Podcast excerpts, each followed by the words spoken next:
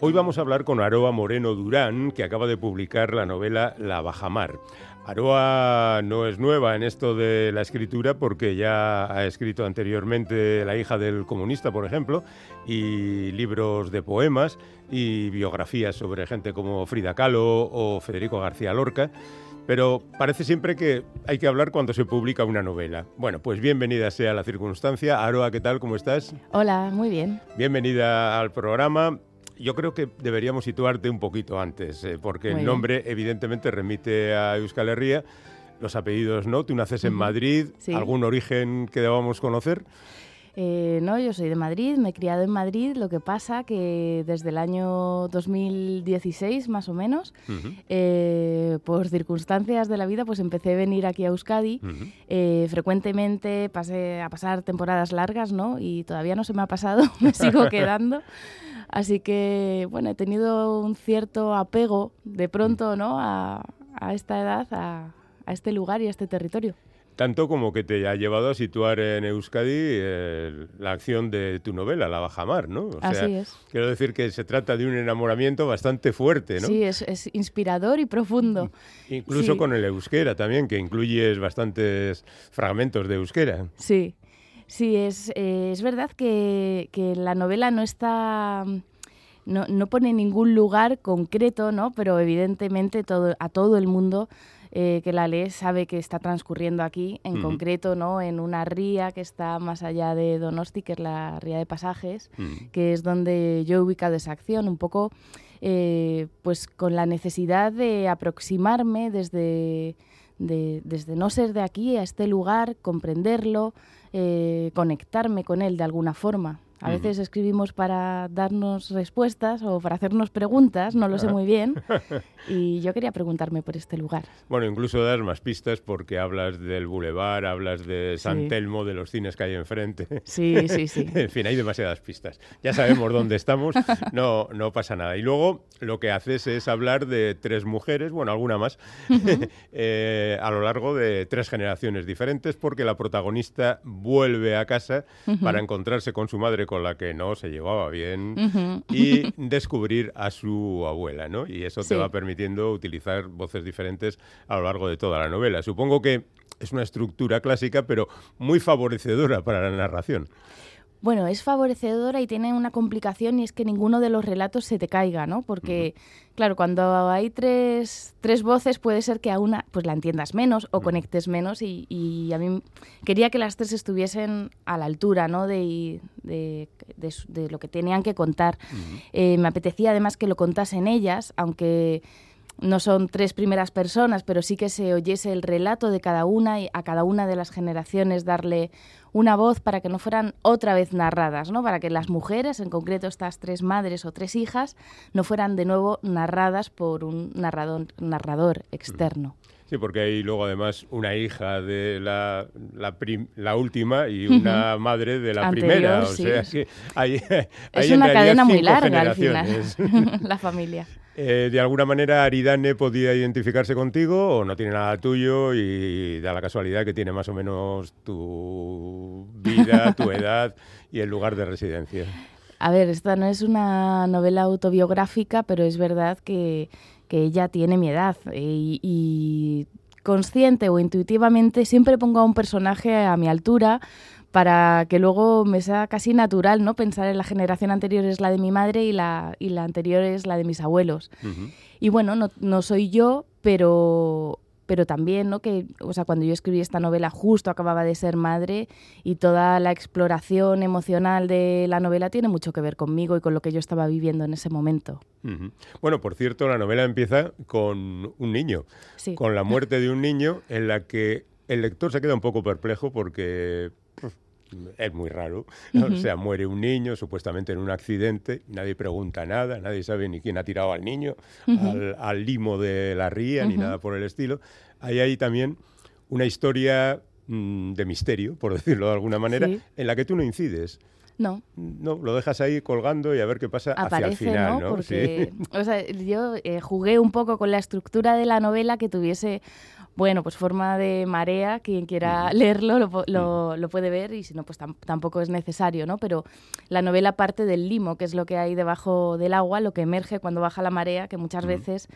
Eh, no sé, yo que soy de Madrid no he observado tanto las mareas y cuando llegué aquí pues empecé a hacerlo y dije, bueno, cuando se retira el agua está el verdín, que es muy bonito sobre las piedras, pero a veces aparecen cosas eh, duras. Y este arranque de novela es verdad que es que es un poco ahogo, ¿no? Que, que, da un susto al lector. Pero debo decir que es una historia que me contaron, ¿no? De un niño que realmente cayó a, a la ría y tuvieron que esperar a que bajara la marea para sacarlo del agua, para sacar el cuerpo es muy duro. Luego ya la novela relaja un poco. No, no mucho, porque... no tanto, ¿eh? porque es oscura, ¿no? Pero... Aridane vuelve con las más negras nubes sobre la cabeza. Acaba de dejar a su chico y a su hija y, viene un poco a enfrentarse, ¿no? sí. En parte con su madre, ya digo, a descubrir a su abuela. Una abuela que vive la, la guerra civil de niña y que vive el hambre y que vive la migración y que vive pues todos los desastres de la guerra aquella.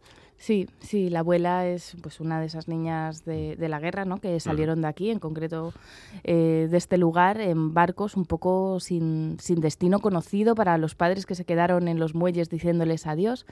Eh, no sabían si iban a Rusia o a dónde iban, ¿no? Ni siquiera eh, sabían cuánto tiempo duraría esto, si cuando volvieran iban iba a haber alguien esperándoles, estaría su casa en pie. Es verdad que esa madre ¿no? que pone al niño en el barco para a las niñas para protegerlas, eh, lo hace con, una valentía y, ¿no? y un coraje y una decisión que, bueno, eh, empujada ¿no? por, por la guerra. Es un, una decisión que podemos, mm, no sabemos medir hoy, pero, pero podemos entender. Y sin embargo, ¿no? de la más joven de, esas tres mujeres, nos cuesta más entenderla siendo tan contemporánea su, su, dolor, ¿no? su sufrimiento, que es un poco pues, pues, pues cosas de estos tiempos, ¿no? de insatisfacción, de cuando tienes todo, de cuando eh, tu vida parece completa y sin embargo siempre te falta algo más. Bueno, pero es que entonces las cosas estaban claras. Había que sobrevivir. Fíjate que ponen a los niños en el barco y por poco los hunden. Sí, sí, eh, sí. Quiero decir que no había nada seguro, el asunto era sobrevivir, ¿no? Mientras que ahora pues tienes más opciones, puedes elegir otras cosas y a veces eliges lo que no corresponde. Pero bueno, al margen de eso, digamos que tenemos a esa mujer, Ruth, que, mm, que viene de una etapa terrible y a la que podemos incluso perdonarle todo. Pero ya a la madre ya no le perdonamos todo porque ya no ha vivido en esas terribles circunstancias, aunque es heredera de las mismas, ¿no? Sí, eh, eh, ese personaje, ¿no? Adriana, que es mm. la madre de Adirane, la hija de Ruth, eh, a mí me apetecía que tuviese la voz más honda de las tres mujeres, como la más compleja, porque me parece que muchas veces, desde mi generación, poniéndome a la altura del tercer personaje, perdonamos muy fácil los errores de los abuelos, ¿no? Los eh, alabamos, ¿no? Porque sufrieron mucho y tal, y se nos olvida esa generación entre medias, esa bisagra tan necesaria que, bueno, o sea, que crecieron en una dictadura, eh, que luego han sufrido bastante, ¿no? En este caso, ¿no? De Adriana, pues todo eh, el cerco de la violencia alrededor de su vida y que además las mujeres nos han cuidado y además han trabajado fuera de casa y han soportado todavía una losa de machismo de la que nos vamos desprendiendo, pero ellas todavía estaban, estaban muy sujetas y creo que mi generación es un poco injusta con ellas. A lo mejor es cosa de madres hijas, ¿no? Que es... pero fíjate, yo creo que le das más voz a Adriana en el sentido de que Aridane, por ejemplo, no quiere saber nada con ella. Está enfadada, quiere ir donde su abuela y que le cuente la guerra, nunca mejor dicho, ¿no? Pero no da su visión de las cosas, mientras que Adriana sí aporta cosas. Sí, sí, sí, ella es una, es una voz, ¿no? La oímos pensar y... Y es verdad que Adirane, ¿no? que tiene ese problema con su madre porque han dejado que, que, algo que no le ha contado en referencia a su padre vaya creciendo y vaya eh, abriendo una herida, no se enfrenta, pero no sé, me gustaría pensar ¿no? que ella regresa a su abuela, pero está regresando también al abrazo de su madre, ¿no? Tarda poco en que salten las chispas, pero también en, en que se miren a los ojos, ¿no? que muchas veces dejamos que pase el tiempo y no, le, no nos enfrentamos a mirar a, a, los ojos a nuestros padres. A lo mejor porque nos da miedo reconocer eh, su fragilidad. Bueno, siempre quedan cuentas pendientes, ¿eh? eso, Eso es está, está claro. Eso y, es así, y sí. al final la muerte, bueno, yo creo que se puede decir que hay una muerte, la lógica y natural en la novela, pues eh, corta eh, la relación Ujú. en el punto en que se ha quedado, ¿no? Ujú. El asunto está en que los que vienen detrás aprendan de la circunstancia y procuren limar asperezas. Exacto, pero aprenderemos, porque no lo será. pues no lo sé, no lo sé, no lo sé. Bueno, en cualquier caso, la, la novela se mueve en lo que tú llamas en un momento determinado entre la realidad, la memoria y la imaginación, que son las tres líneas confusas que se funden y se separan, y leo textualmente de, de tu libro. ¿Qué parte corresponde a cada una? De la realidad, la imaginación. Bueno, eh, la memoria, la realidad y la imaginación yo creo que van componiendo el relato final de, de la vida de cada uno, ¿no? Eh, es verdad que en este caso, ¿no? La memoria, bueno, pues tenemos todavía em, para mí una cuenta pendiente, ¿no? Con, con toda esa gente que se ha ido apagando, sobre todo en estos últimos tiempos de, de pandemia, esa generación silenciosa que se ha ido llevando sus historias y que, y que en el fondo les siguen doliendo, ¿no? Hablar de, de todo aquello. O sea, creo que, que debemos por lo menos, ¿no? O sea, ya sin, sin llegar a, a cosas más allá, ¿no? De, de justicia, etcétera, reparar, ¿no? Y reconocer Ujú. que, que sufrieron. La imaginación para mí es como vital, ¿no? Es la lo que no sucede en la vida puede suceder en la, en la imaginación y trenzarlo siempre, ¿no?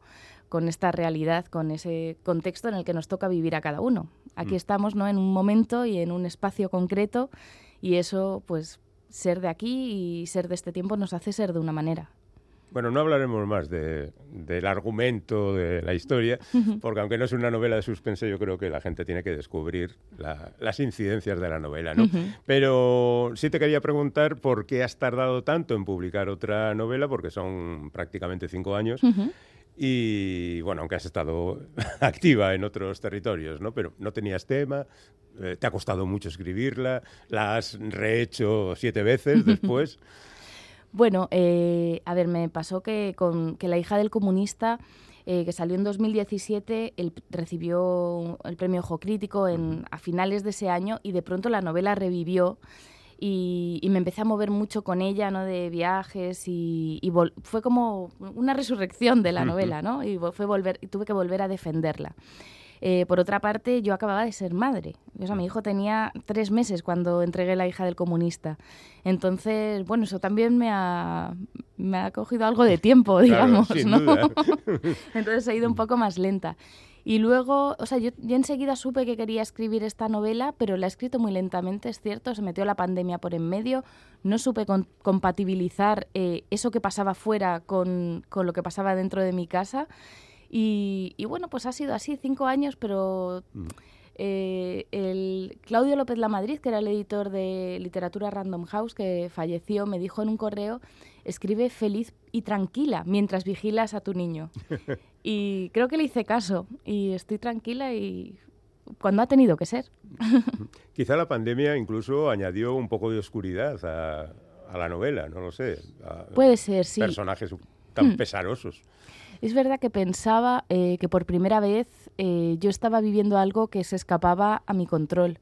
Y eso no, no me haya pasado nunca. ¿no? Y yo creo que, aunque no sea comparable, todos pensamos, "Host- no sé, si, imagínate tres años de guerra, ¿no? Con algo acechando fuera de tu puerta y poniéndote en peligro. Y sí me ayudó un poco a comprender eh, que yo lo que estaba haciendo todo el rato en la pandemia era proteger ¿no? a ese niño, aunque no fuera muy consciente. Y pues sí, te da cierta sensibilidad, claro, de, Mm. de un acontecimiento colectivo que nos estaba pasando a todos. Sí, sí. Oye, ¿la poesía la tienes abandonada o tienes ahí mil millones de poemas en un cajón?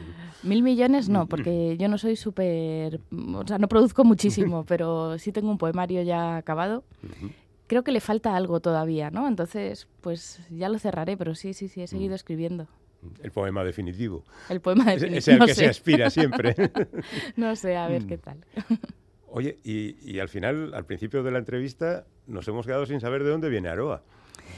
Pues es que no, no sé, no, no, lo sé muy bien. O sea, a mis padres eh, les sonaba bien, ¿no? Y de hecho, mi padre, que se, son novios desde que eran niños, llamaba a mi madre Aroa porque le sonaba bonito. Entonces, cuando nací yo me lo pusieron. Es verdad que me han preguntado infinidad de veces eh, si, yo era, si yo era de aquí, si era un nombre vasco. Y no, es verdad que aquí lo oigo más. ¿Es un nombre de aquí? Sí, sí, claro. Sí, sí, sí. Por eso, al encontrarte con una novela de este tipo y ambientada donde está ambientada y con ese nombre dices, va, pues su tío abuelo sería vasco.